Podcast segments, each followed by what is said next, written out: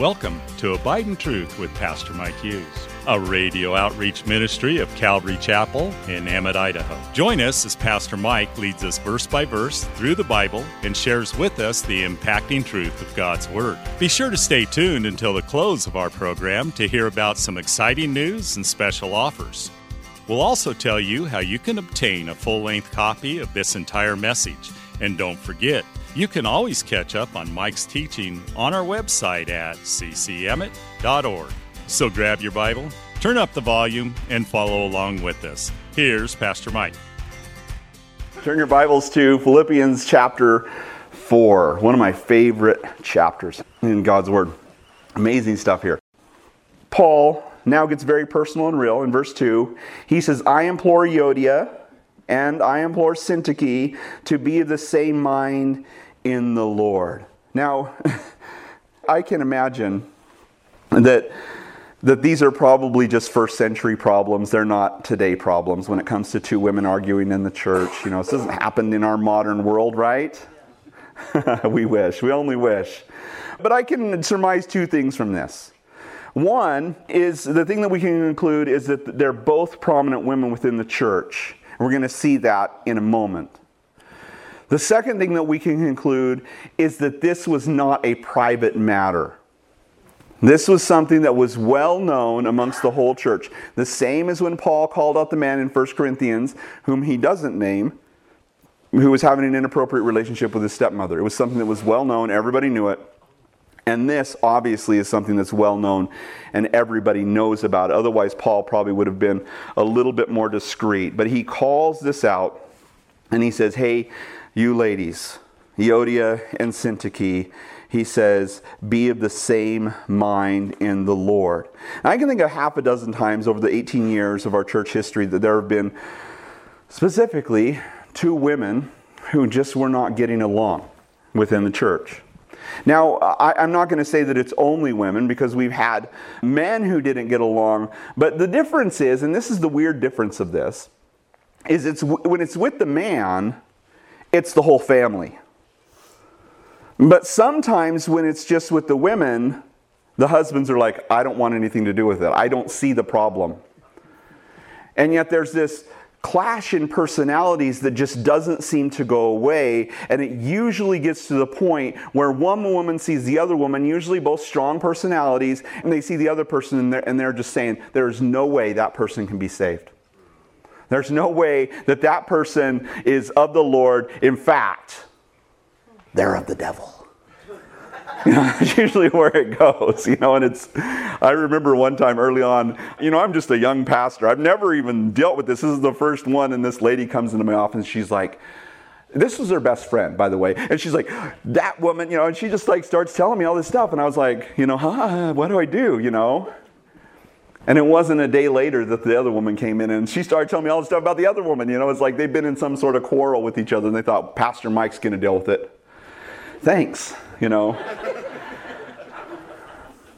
and there was one occasion years ago, this is probably about seven or so years ago, and neither of these women go to our church, they've all moved away, but so I can tell the story freely. there was these two women who just were not getting along, and, and literally it was just a personality difference. But they did not like each other, and it was just intense, and it was boiling up. And, and I was just like, what do we do about this? And both of them had come and said, hey, you know, I, you know, I'm not getting along with this person, and I, you know, I just don't get it, and you know, all this stuff, and frustrations, and all those things. And finally, one of them came to, to me and said, "The Lord told I was praying about this, and the Lord told me that you and Jesse were gonna, you, you were gonna have wisdom. God was gonna give you wisdom and know what to do." And I was like, okay. Well, the next week, Jesse and I were on a plane to Alaska, and we were scouting for the very first time to go up to Alaska as he was preparing to, you know, praying about going there. And so we were just going to go scout and see what the Lord had for them and whatever. And it was on the way home. We were in Seattle. We had just gotten on a, a midnight flight in Homer, and now we're in Seattle. Our flight's in the morning, so we're just kind of sitting there all, you know, rummy and you know, tired and waiting till morning to sit in the airport until we can get on our flight and we're exhausted. And we decided, for whatever reason, just to open up the book of Philippians and read it and comment where we wanted to comment. And Jesse was reading chapter 4 and he read this passage Euodia and Syntyche agree in the Lord. And I just knew it hit me like a ton of bricks. I was like, that's the answer right there. And so we got them together and we just said, Philippians chapter 4, agree in the Lord. I, have seen the Lord use you. I've seen the Lord use you. You guys may run on different wavelengths, on different tracks, whatever the case, but you just need to agree in the Lord. I, I think, you know, I was thinking about this yesterday, and it is the first time it ever occurred to me, but I think that what the woman thought that when the Lord was going to tell Jesse and I what the solution was, is that we were going to realize what a snake the other lady was and kick her out of the church. but instead, very true to what the Lord spoke to her. The Lord showed us this passage, and it was just obvious. And so we, we told them, and, and they stopped fighting. It was just kind of a beautiful thing. Verse 3, he says, I urge you also, true companion, help these women who labored with me in the gospel, with Clement also, and the rest of the fellow workers whose names are in the book of life. And so Paul calls on this person, he calls him true companion. The word companion actually in the, in the Greek is yoke fellow. And it's, it's speculated, it, could this be this guy's name? Because, you know, of course, Barnabas was Joseph and they started calling him Barnabas because he was a son of encouragement. And maybe they started calling this guy yoke fellow because every time something big was happening, he came and held up the arms of the guy next to him and, and was just one of those guys who, who was there always. And so maybe that's what they called him. Maybe they were protecting his name. But it, it seems obvious that whoever this true companion is, was somebody that they would know who Paul's talking about. And so here's he saying, This guy, I want you to mediate with these women. I want you to sit down with them and help them to figure it out. This is obviously somebody who's mature in the Lord. And sometimes we do need that. As a church, we have done mediation between two parties many, many times.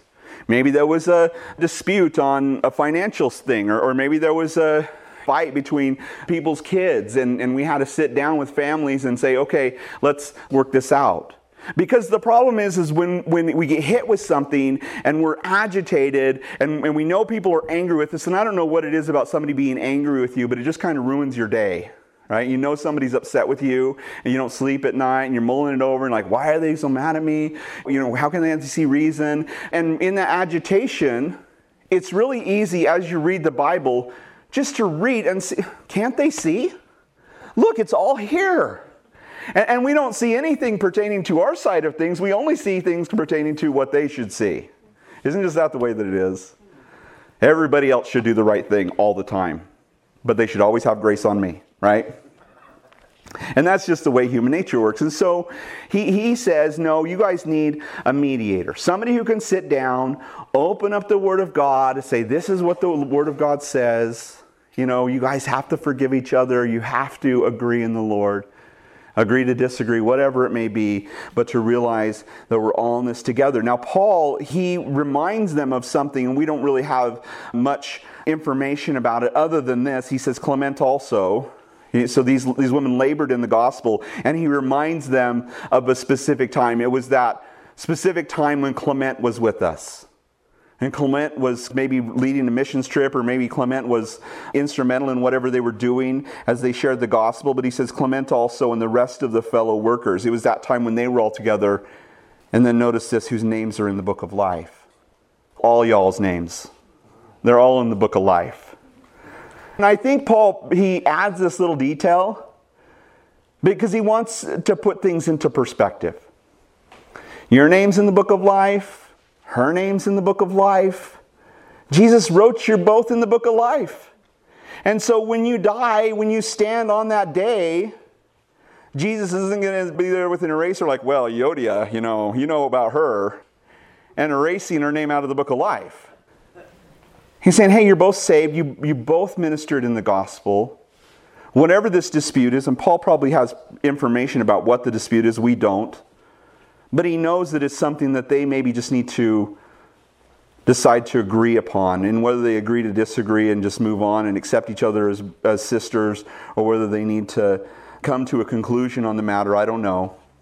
But Paul is saying, hey, all of you are in the book of life. And, and that just puts it in a different light. Jesus has forgiven you, He's accepted you, and, and He even prayed That, that, that you would be as one, even as he is one in, in John chapter 15. So listen, instead of fighting, verse 4, rejoice in the Lord always. And again, I say, rejoice. So we rejoice and then we rejoice, right? You, you make sure that you are, your joy is in the Lord. And, and, you know, as we think about everything that Jesus, and I think when we think about, you know, Jesus said, rejoice that your names are in the book of life. Remember he said that? Don't rejoice that the demons are subject to you, but rejoice that your name is in the book of life. And if anybody should get up every single morning and, and open their eyes, and realize their sinful flesh has been forgiven by Jesus Christ because he died on the cross in their place and that he rose from the grave and that he took that pen and wrote in his own blood their name in the book of life. And we should wake up and say, Whoa! Thanks again for listening to Abide in Truth with Pastor Mike Hughes. If you would like a copy of today's sermon in its entirety, call us at 208 365 0991 or send us a text at 208 991 2756. Be sure to mention today's date. You can also listen to Pastor Mike's latest message on our website at ccemmett.org. And don't forget to search for Calvary Chapel Emmett on iTunes and YouTube. Remember to hit subscribe when you're there. Thanks again for listening, and remember, always abide in truth. Until next time, God bless. Abide in Truth is a radio outreach ministry of Calvary Chapel in Emmett, Idaho.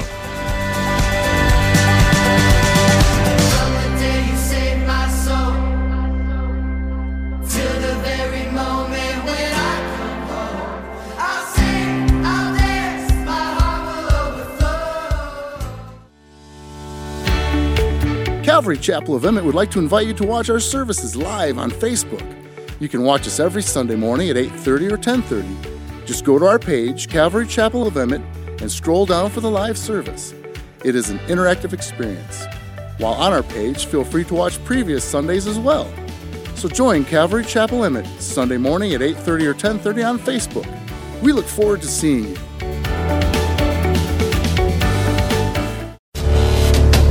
Calvary Chapel of Emmett would like to offer you a free gift for joining us today. Right Now Media. Right Now Media has been called the Netflix of Christian Bible studies. With over 30,000 Bible study and discipleship videos, there's even tons of Christian cartoons for the kids. To get your free account to Right Now Media, just visit our website at ccemmett.org forward slash right now. That's ccemmett.org forward slash right now.